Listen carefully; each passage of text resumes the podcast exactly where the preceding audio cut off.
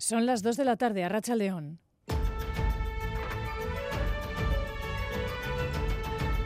Crónica de Euskadi con Aichiber Bilbao.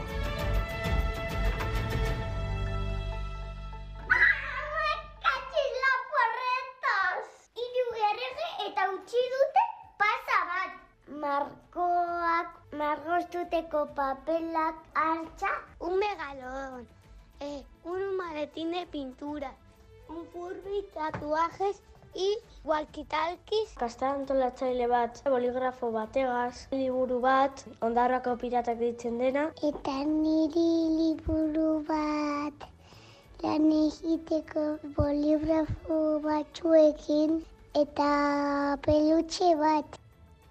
Ha sido lo más escuchado esta mañana de Reyes. En las casas nos hemos colado la ilusión de los regalos de los más pequeños de la casa y no tanto con la llegada de los Reyes termina la Navidad y hay quien además lo va a hacer con algo más de dinero, si es que han ganado más de lo invertido en la lotería del niño. Sorteo hoy a mediodía con un primer y tercer premio que han dejado algo en Euskadi.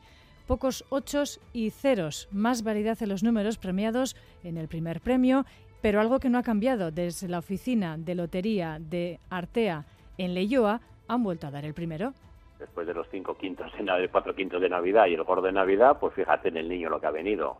Un tercero y un primero, una serie de cada una, dos millones del primer premio y 250.000 del tercero. El gordo, una serie de 10 décimos, 200.000 euros al décimo, que son dos millones de euros, y luego el tercer premio también, un billete, una serie. Esa gente que ha estado haciendo cola estas semanas atrás, pues ha recibido un buen pellizco.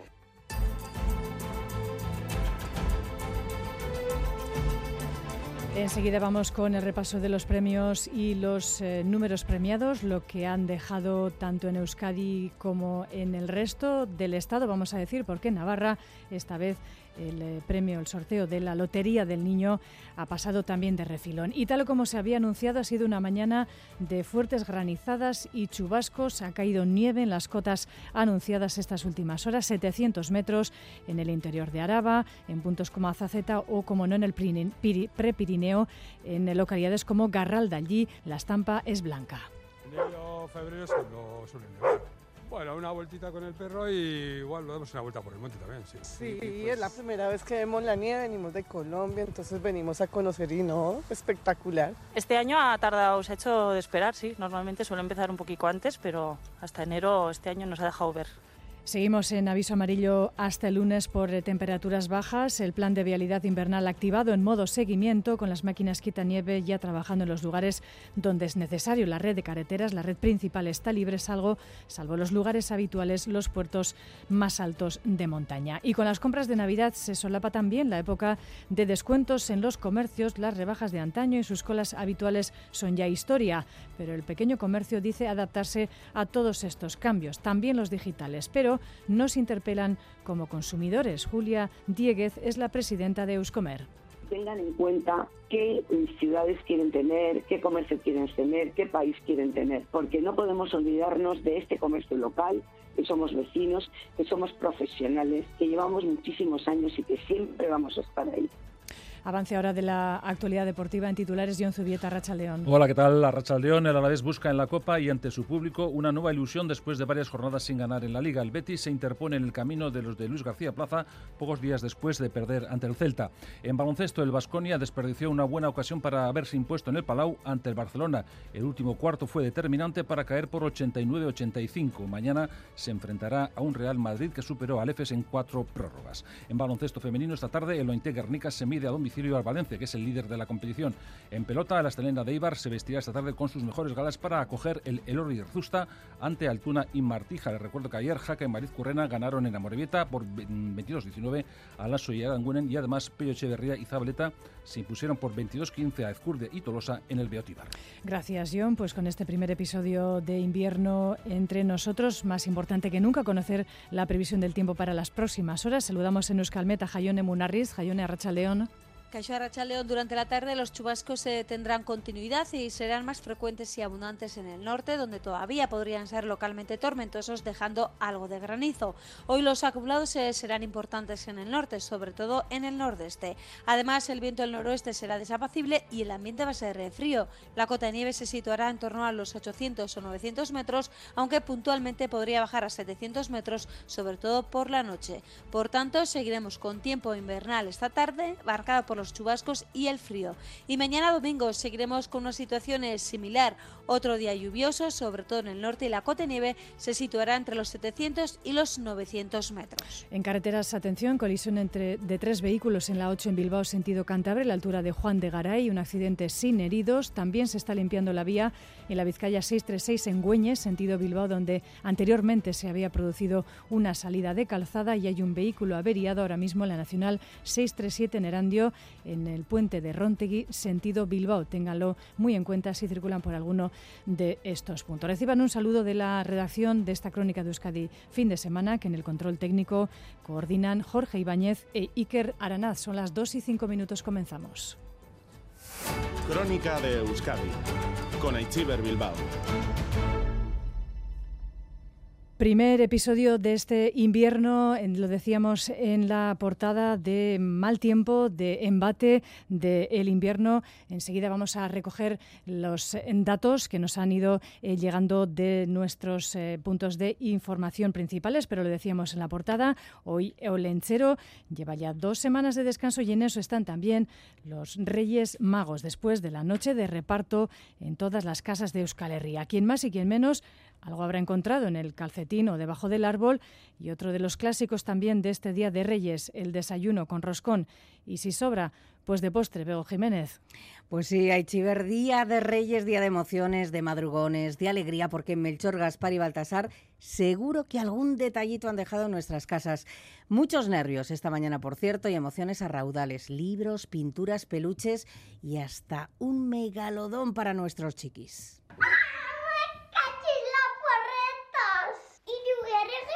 Eta utzi dute pasa bat. Markoak, margostuteko papelak hartza. Un megalodón, eh, un maletín de pintura, un furby, tatuajes y walkie-talkies. Kastarantolatzaile bat, boligrafo bategaz, liburu bat, ondarrako piratak ditzen dena. Eta niri liburu bat, lan egiteko boligrafo batzuekin eta peluche bat. Y la tradición este 6 de enero, aparte de abrir regalos, es desayunar con roscón de, de, Reyes, nuestro chocolate, un cafecito bien acompañado. Hay quien lo ha comprado con antelación, otros han esperado a primera hora de hoy para llevarlo a casa. Errozko erosteko orain dugu. El roscón me toca, por eso estoy aquí. Así que ahora cuando llegue con el roscón, allí tendré mi regalito. Pues nada, me he levantado de la cama y tenía un, un, WhatsApp de mi ama en el grupo de la familia. Porfa, chicas, me gusta mucho el roscón sin nata, a ver quién viene. Y entonces, pues nada, como yo la primera a levantarme, he dicho, ala, coger monedero. Y que a nadie se olvide que a quien le toca lava deberá pagar el importe del roscón y a quien le toque la figurita disfrutará de un año muy próspero. Feliz jornada. Gracias, Bego, y también nuestro agradecimiento en nombre de toda la redacción de Crónico de Euskadi Fin de Semana y nuestros eh, compañeros aquí en los estudios en Bilbao a Don Manuel por la gentileza que han tenido también este año ofreciéndonos un roscón de Reyes. Día de Lotería del Niño, pocos ceros y pocos ochos, lo decíamos, más variedad de números hoy en el sorteo con un primer premio, el 94.974, muy repartido en el Estado.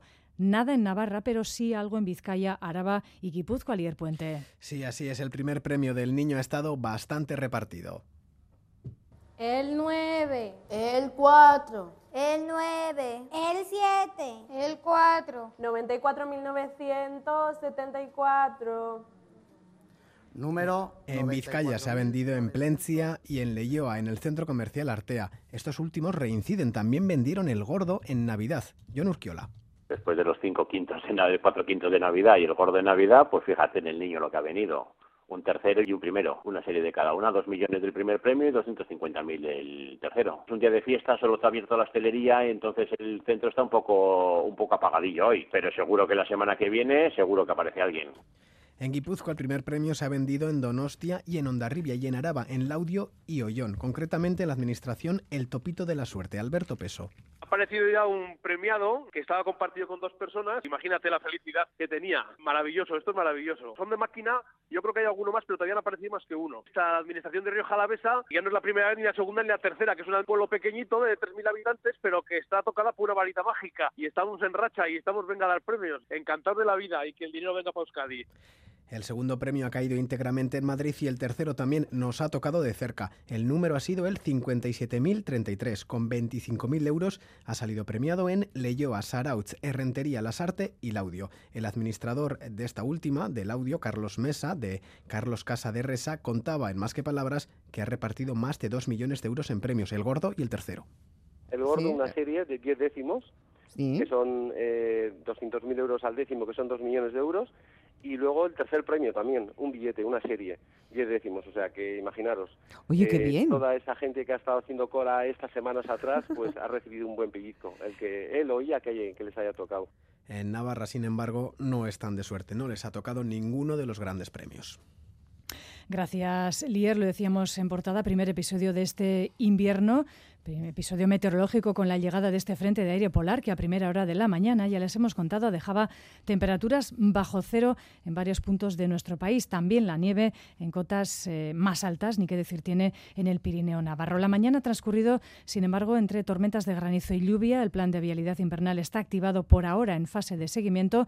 Xavi Segovia, la situación en cualquier caso en carreteras por ahora es tranquila. Cuéntanos. Sí, la llegada de las bajas temperaturas, el frío y la nieve se ha dejado sentir y mucho en este día de Reyes. Euskadi mantiene activado el aviso amarillo hasta las 9 de la mañana del lunes. La Comunidad Autónoma Vasca ha activado el plan de vialidad invernal con más de 200 quitanieves preparados, además de más de 27.600 toneladas de sal y 760.000 kilos de salmuera. Se recomienda extremar la precaución en las carreteras con mayor distancia de seguridad, reducir la velocidad y emplear, si es posible, neumáticos de invierno. En- a esta hora son varios los puertos vascos afectados. Los altos de Bernedo, Opacua, Puerto de Orduña y Herrera están cerrados al tráfico, mientras que los de Altuve, Azaceta, Barázar y Curcheta se pide precaución. En las próximas horas se prevé que la cuota de nieve se sitúe en torno a los 700 u 800 metros de altitud, cota que el lunes podría descender ligeramente a los 600 metros. En Navarra el aviso amarillo se mantiene hasta las 6 de la tarde, 6 de la mañana del domingo, con nieve a partir de los 800 metros, con posibilidad de heladas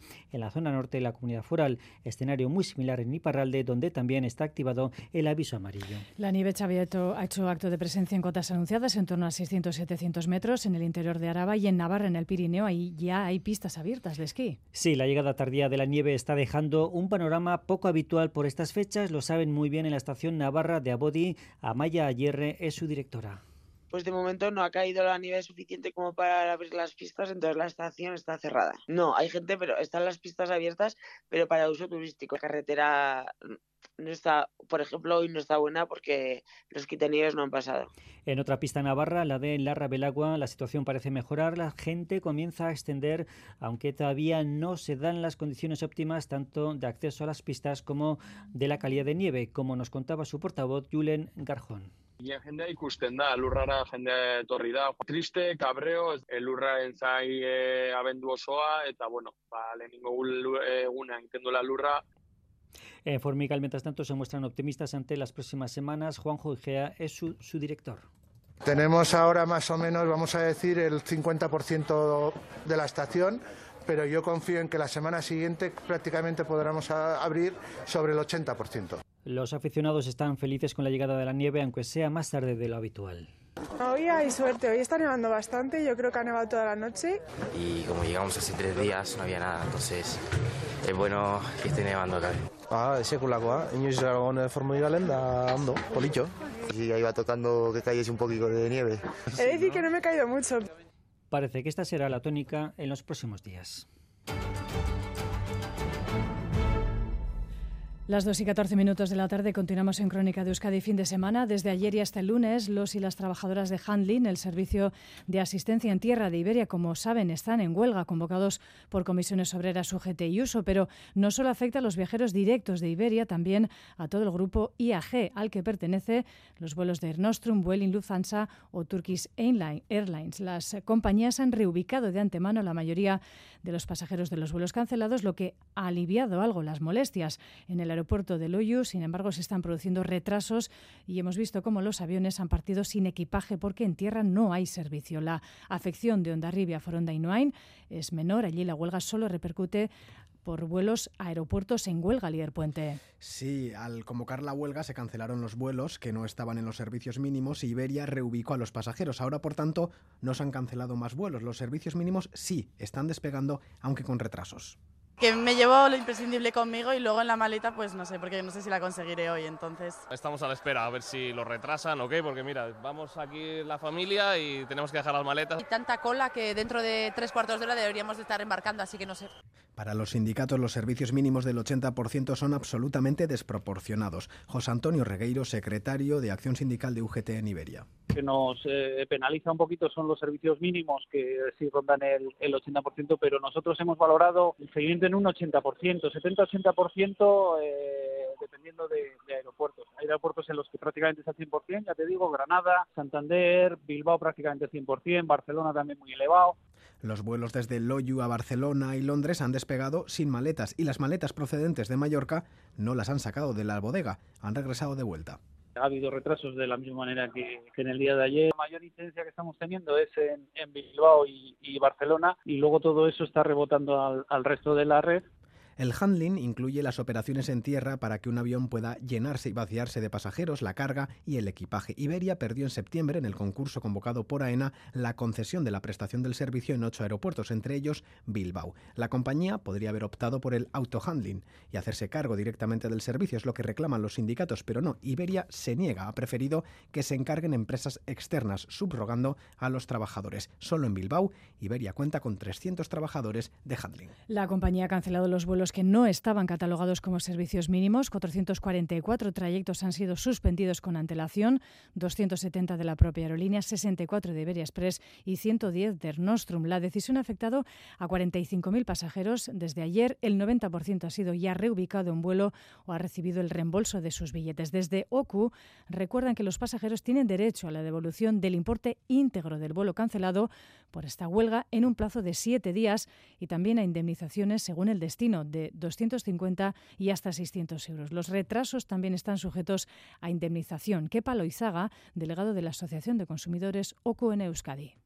La huelga no es un motivo para que no existan indemnizaciones, no es una causa extraordinaria, con lo cual tendremos derecho a esa indemnización. Todos esos daños que se nos causen por poner un segundo vuelo, por una reserva de hotel que teníamos, por una reserva de otras cuestiones, son, son cantidades que también se pueden reclamar como daños a, con independencia de la devolución del billete y de la indemnización que nos, que nos corresponda.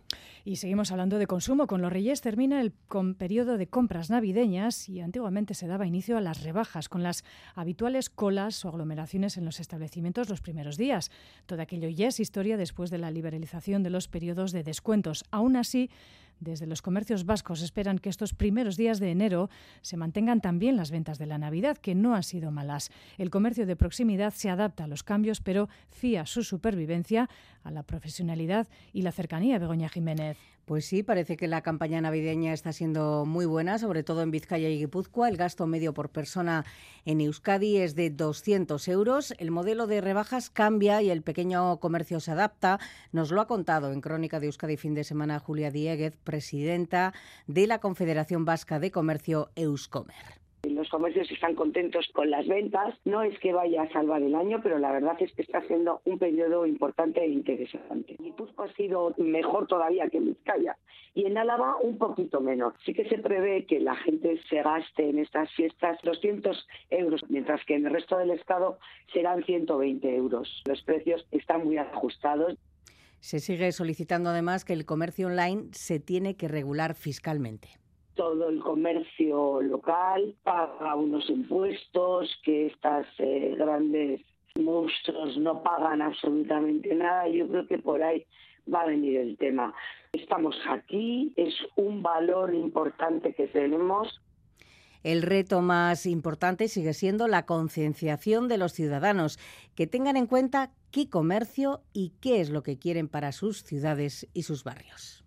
Este lunes, como saben, se va a reunir la Comisión Interterritorial de Salud para analizar, entre otros asuntos, si se extiende la obligatoriedad del uso de las mascarillas en centros de salud ambulatorios, como sin ya esperar a ello han establecido en Cataluña, en Murcia o en Valencia, ante el aumento de casos de contagios tanto de gripe como de COVID, con una nueva variante, pirola, que la Organización Mundial de la Salud podría en breve calificar como de preocupación. Sea como fuere, lo cierto es que ha bajado el índice de vacunación tanto frente a la gripe como contra la COVID, algo que Osaki Decha sigue recomendando. Las campañas están abiertas y respecto al uso de las mascarillas, Euskadi, como saben, todavía no lo ha hecho obligatorio, pero sí recomendable, según la microbióloga Begoña Díez Azpiri, entrevistada en nuestro programa Más que Palabras, es una medida que debía haberse tomado ya. Ahora mismo eh, toda eh, la, epidemiología de las infecciones respiratorias agudas está creciendo en base a la gripe A y esperamos que en tres semanas aproximadamente alcance su pico máximo. Entonces, la prevención que podemos hacer ahora de la transmisión con las medidas que se van a imponer eh, es pequeña, pero todas las medidas preventivas deben ser bienvenidas. O sea, creo que no por retrasadas deban ser obviadas. Las 2 y 20 minutos de la tarde continuamos en Crónica de Euskadi fin de semana, 6 de enero, también importante efeméride que recordamos eh, nos lleva a los Estados Unidos, concretamente a su capital, a Washington, porque se cumplen hoy tres años del asalto al Capitolio, la sede del Poder Legislativo de los Estados Unidos. El 6 de enero del año 2021 los estadounidenses vivían algo inédito, una turba de cientos de seguidores del entonces presidente Donald Trump, irrumpiendo por la fuerza en la sede del Congreso para evitar el nombramiento de su sucesor tras las elecciones. Nunca en el último siglo y medio la democracia norteamericana se había situado como aquel día al borde del abismo. Vamos a recordar lo que ocurrió entonces con nuestro compañero Oscar Pérez. Son las 12 del mediodía del 6 de enero de 2021. Han pasado dos meses de las elecciones en las que Joe Biden sacó más de 7 millones de votos de distancia a Donald Trump, pero este sigue sin dar por buenos los resultados. El día en que el nuevo presidente debe ser confirmado en el Congreso, Trump ha convocado a sus seguidores a un mitin en Washington y allí el entonces presidente hace saltar la chispa.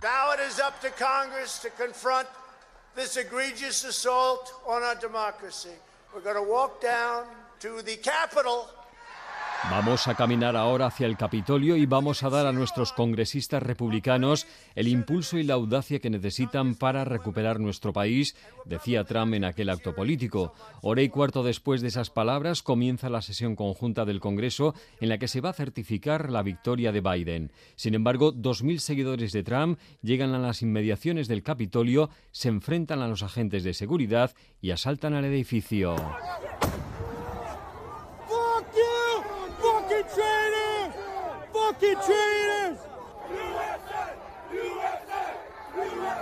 Hasta dos horas después del inicio de los disturbios, Donald Trump no pide a sus seguidores que se marchen del Capitolio. We had an election that was stolen from us, but you have to go home now.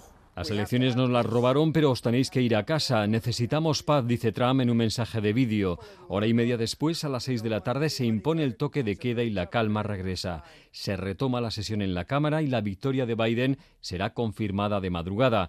El asalto ha dejado un balance de cinco personas muertas y decenas de heridos y la sensación de que la democracia norteamericana se asoma al abismo. Los expertos pensaron entonces que Trump había terminado ahí su carrera política. José Antonio Gurpegui es catedrático de estudios norteamericanos en la Universidad de Alcalá. Yo pensaba, y, no me lo emprendas de decir que yo dije este es el final de Donald Trump, pero parece ser que con Donald Trump la lógica no funciona en, ningún caso, ¿no? Incluso que va contra recorriente en, en cierta forma, lo que para otros podía significar el fin de su carrera política, sin embargo a él parece ocuparle, ¿no?, de alguna forma. Tres años después de ese asalto se han producido ya 1.200 detenciones y 700 condenas, las más graves con penas de hasta 22 años para el líder de los Proud Boys, y Donald Trump lidera las encuestas de intención de voto en las presidenciales de noviembre. Pues los ecos de aquel asalto se han reflejado en los discursos de esta pasada noche, tanto del presidente presidente saliente entonces como del elegido Donald Trump y Joe Biden, los mismos protagonistas que podrían verse nuevamente las caras de cara a la contienda electoral en los Estados Unidos de este próximo mes de noviembre, Nerea Prieto. El presidente Joe Biden arranca su campaña con un discurso en Pensilvania en el que se ha centrado en la defensa de la democracia y ha aprovechado para hacer duras críticas a Trump. Once again, he's saying he won't honor the results of the election. Trump no respetará los resultados de las elecciones si pierde y no se puede amar a su país solo cuando ganas. Justamente Trump se encontraba en Iowa en otro acto de campaña y ha contestado con burlas las palabras del presidente demócrata Joe Biden.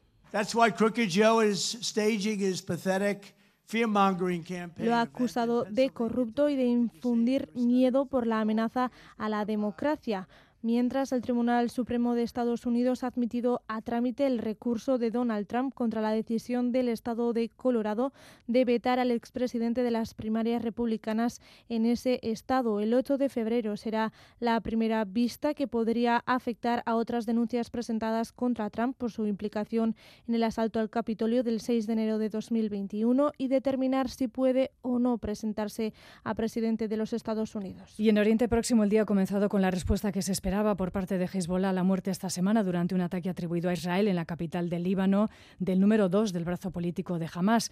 Han lanzado 60 cohetes contra una base militar israelí en la cima del Monte Merón. La respuesta del ejército no se ha hecho esperar. Han lanzado ataques por tierra y aire contra posiciones de Hezbollah en Líbano. Mientras tanto, en Gaza, la ofensiva militar israelí ha provocado en las últimas horas 122 muertos y 256 heridos en estas 24 horas, según el Ministerio de Sanidad.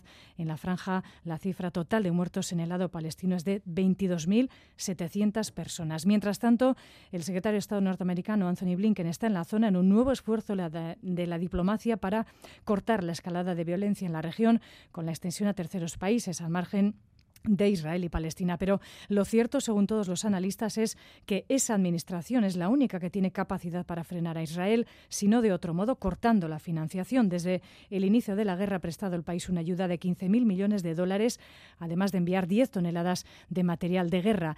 Es de esa opinión precisamente Ignacio Sánchez Osorio, profesor de estudios árabes e islámicos de la Universidad Complutense, experto en Siria y Oriente Medio, que estaba con nosotros esta mañana en nuestro programa Más que Palabras. Estamos ante un polvorín y desgraciadamente no hay voluntad de desescalada por Estados Unidos, que realmente es el único gran actor capaz de presionar a Israel, sino más bien todo lo contrario, ¿no? Tiene la intención de seguir escalando y, y por lo tanto la salida, ¿no? A este callejón en el que estamos, pues no parece factible, por lo menos en el corto plazo. Pues precisamente a la guerra de Gaza se ha referido este mediodía la ministra española de Defensa, Margarita Robles, en la celebración de la Pascua Militar. No cabe el silencio, decía la responsable de la defensa española, entre las violaciones de los derechos humanos. Madrid y Sara Baza, Racha León. Arracha León y la ministra de Defensa Margarita Robles ha aprovechado su discurso en el acto de la Pascua Militar para pedir un alto al fuego permanente en Gaza ante las vulneraciones de derecho humanitario internacional. Decía la ministra, no cabe el silencio. Del mismo modo, condenamos y condenaremos las violaciones de derecho internacional humanitario en Gaza y en cualquier lugar del mundo y pedimos con toda contundencia un inmediato alto el fuego permanente.